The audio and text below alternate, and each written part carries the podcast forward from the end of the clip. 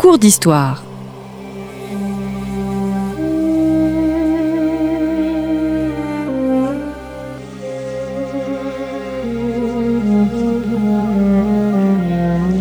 On retrouve Christophe Dickès. Chers auditeurs, bonjour, bonjour à toutes et à tous, bienvenue sur Storia Voce, le podcast du magazine Histoire et Civilisation. Nous continuons cette semaine notre série consacrée aux Romains et à leur religion. Nous avons défini la semaine passée la dévotion romaine privée.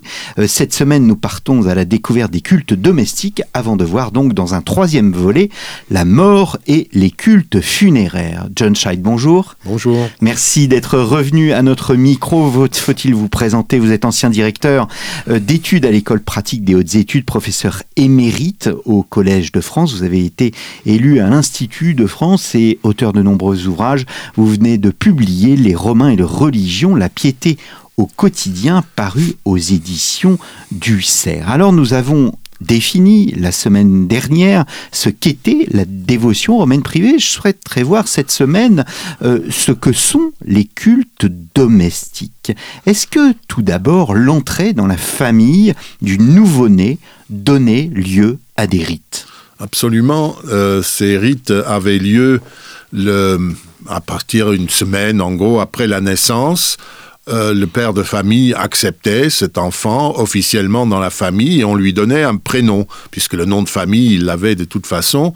Et euh, ça donnait lieu à une procession qui peut être modeste. On le mène dans la maison, par exemple au lieu de culte euh, de l'arère, comme on dit, où il y avait les divinités domestiques et l'autel où on sacrifiait dans la famille ça peut même être plus, plus solennel. On dit que Caligula, quand il a eu sa fille, l'a promenée devant les, toutes les divinités d'État de, de Rome. Il a fait une grande procession pour la présenter aux divinités, euh, aux membres immortels de la famille, si vous voulez. Et euh, c'est ça le premier acte religieux que, que subit le bébé. Euh, il entre dans la famille de cette manière-là et on le présente aussi aux membres immortels de la famille, à ceux qui protègent cette famille, etc. Tout cela se fait en famille, et cette notion de famille, c'est la notion, euh, la grande famille telle qu'on euh, telle qu'on la présente par exemple dans les, euh, dans les textes bibliques, c'est une notion élargie c'est une euh, bah, dans les grandes familles sénatoriales euh, ou équestres, l'aristocratie, ça peut être euh, l'occasion d'une grande réunion de, famille, mais c'est pas toute la famille. Les Julii, par exemple, avaient un culte qu'on appelle Gentilis, gens, la grande famille, qui se célébrait sur la, Via Appia au dixième mille, où ils avaient même un culte public au nom de Rome, etc. Ça, c'est rare et et sous l'Empire de plus en plus rare.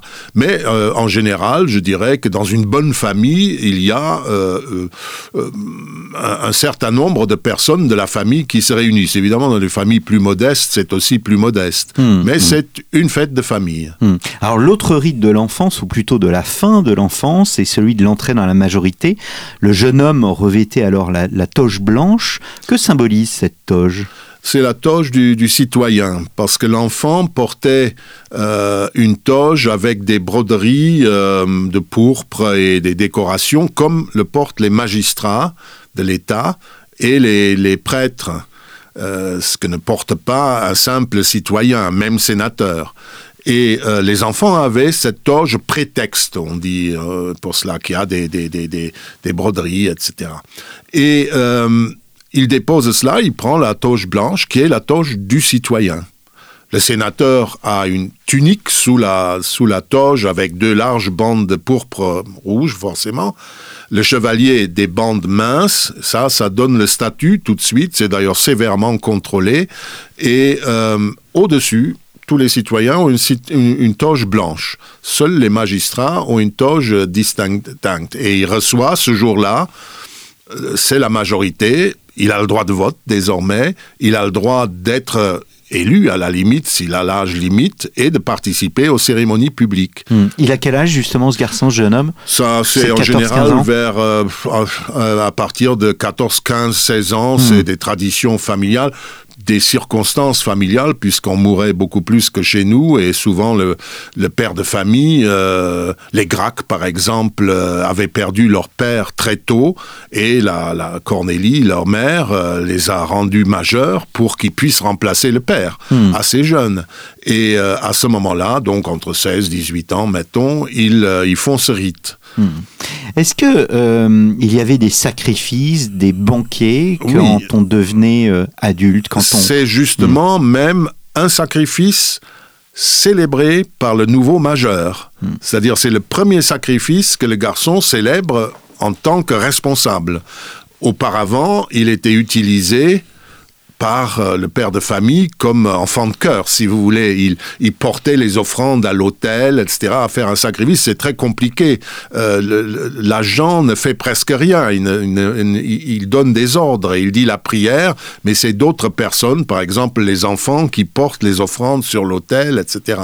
Et souvent, même avec dans les grandes familles, avec l'assistance d'esclaves qui portent parce qu'un jeune sénateur ne porte rien, il, il commande, et, mais il le fait. Il va donc à l'hôtel avec l'esclave, etc. Ça peut être très compliqué, mais à la majorité, il est celui qui donne les ordres et qui dit les prières.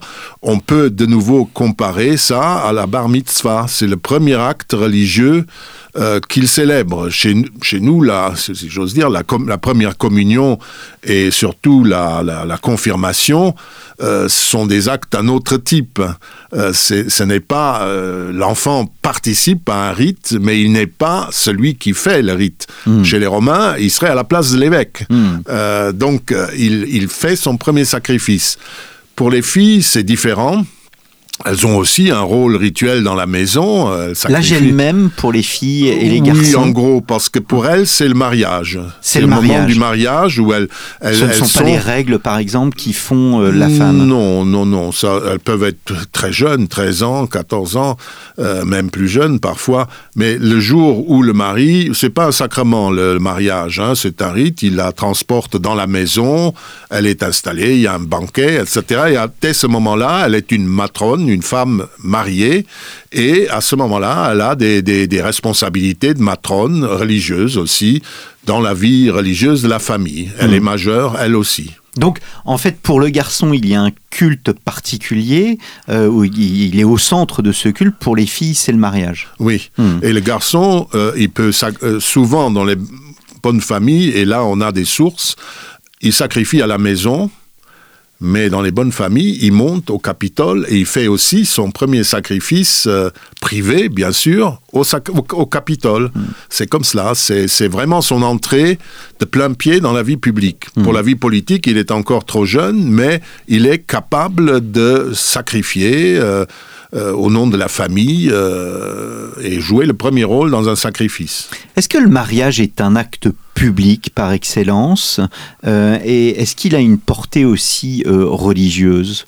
Il n'est pas euh, à proprement par- par- parler un acte public. Il a bien sûr des conséquences publiques, puisqu'il y a la dot, il y a les, les relations entre les époux, les contrats qui peuvent être faits, il y a différents types de mariages, et, mais il y a pratiquement qu'un seul euh, euh, mariage qui est vraiment public, c'est celui du prêtre le plus éminent, le Flamine de Jupiter, euh, où le mariage a lieu euh, avec un sacrifice. Il s'assoit sur la peau de la de l'animal sacrifié. C'est un très vieux rite qui est célébré folklorique, mais ça concerne une personne qui par génération, si vous voulez, ou deux. Ce n'est pas la règle. Mais sinon, ce n'est pas public. Il y a des conséquences publiques dans le droit, par exemple, mais sinon, c'est un acte essentiellement privé. Hmm.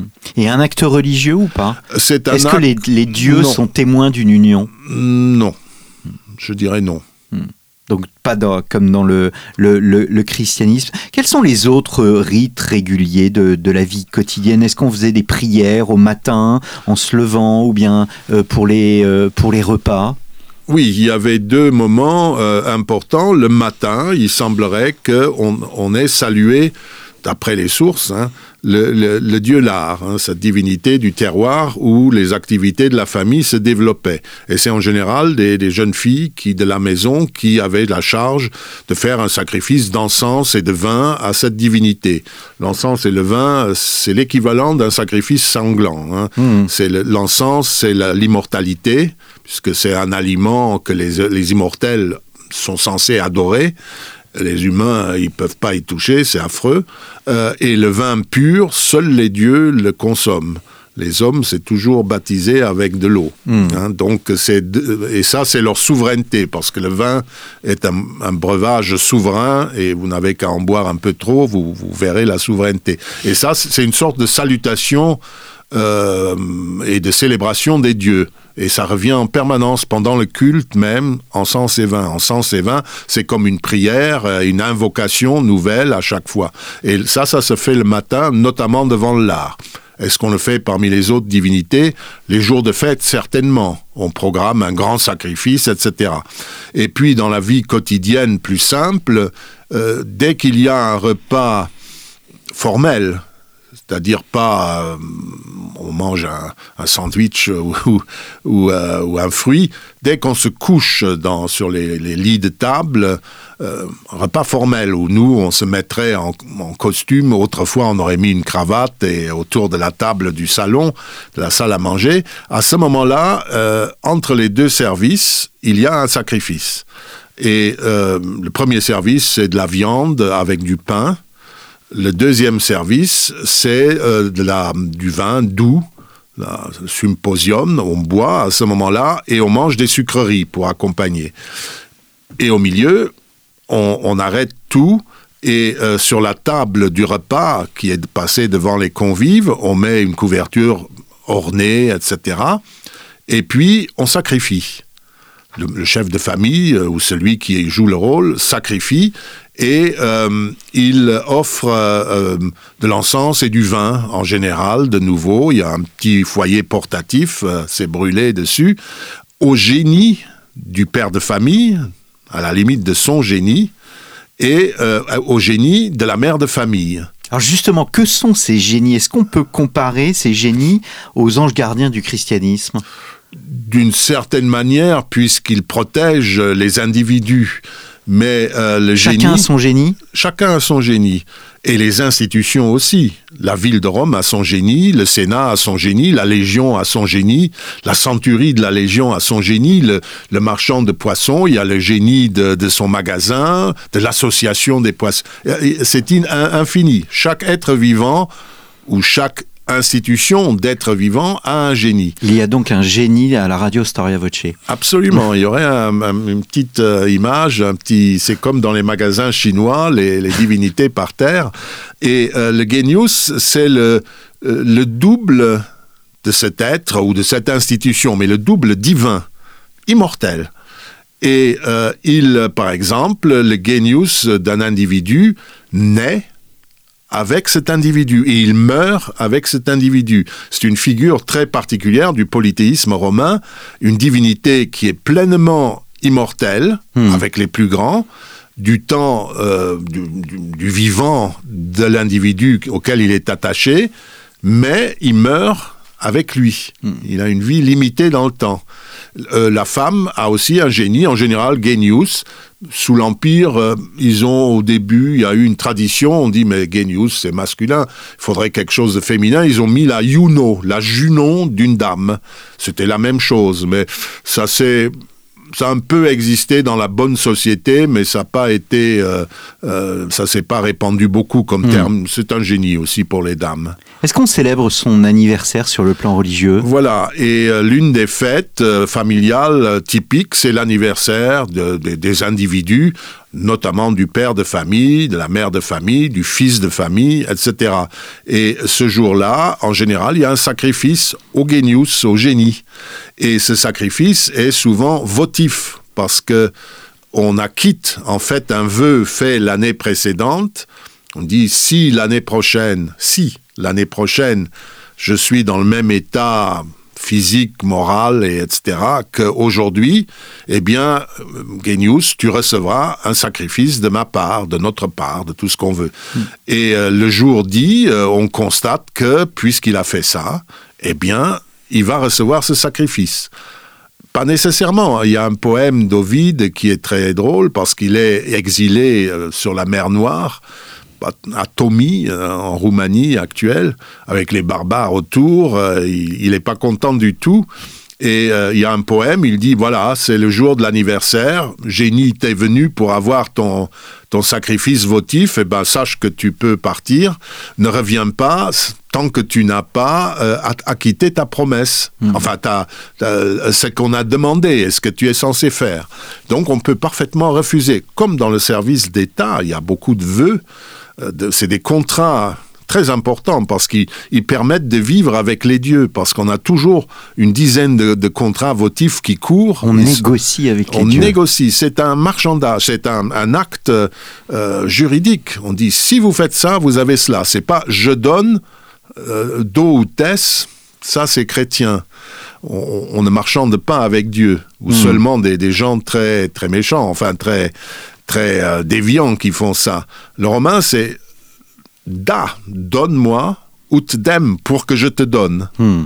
Et ça se fait, ça se proclame, par exemple, même en privé, à la maison, bien sûr, devant l'arrière, mais beaucoup de gens vont aussi dans les temples publics, l'État, et font là, devant témoins, un engagement votif qui peut même être noté et signé par les témoins on, glisse le, petit rouleau de papyrus euh, entre les pieds de la statue, si on a de quoi graisser la patte du sacristain. Et puis, un an après, on vient, euh, ou quand la chose s'est faite, et on, lit le vœu, et dit, ben voilà, maintenant je sacrifie. Hmm.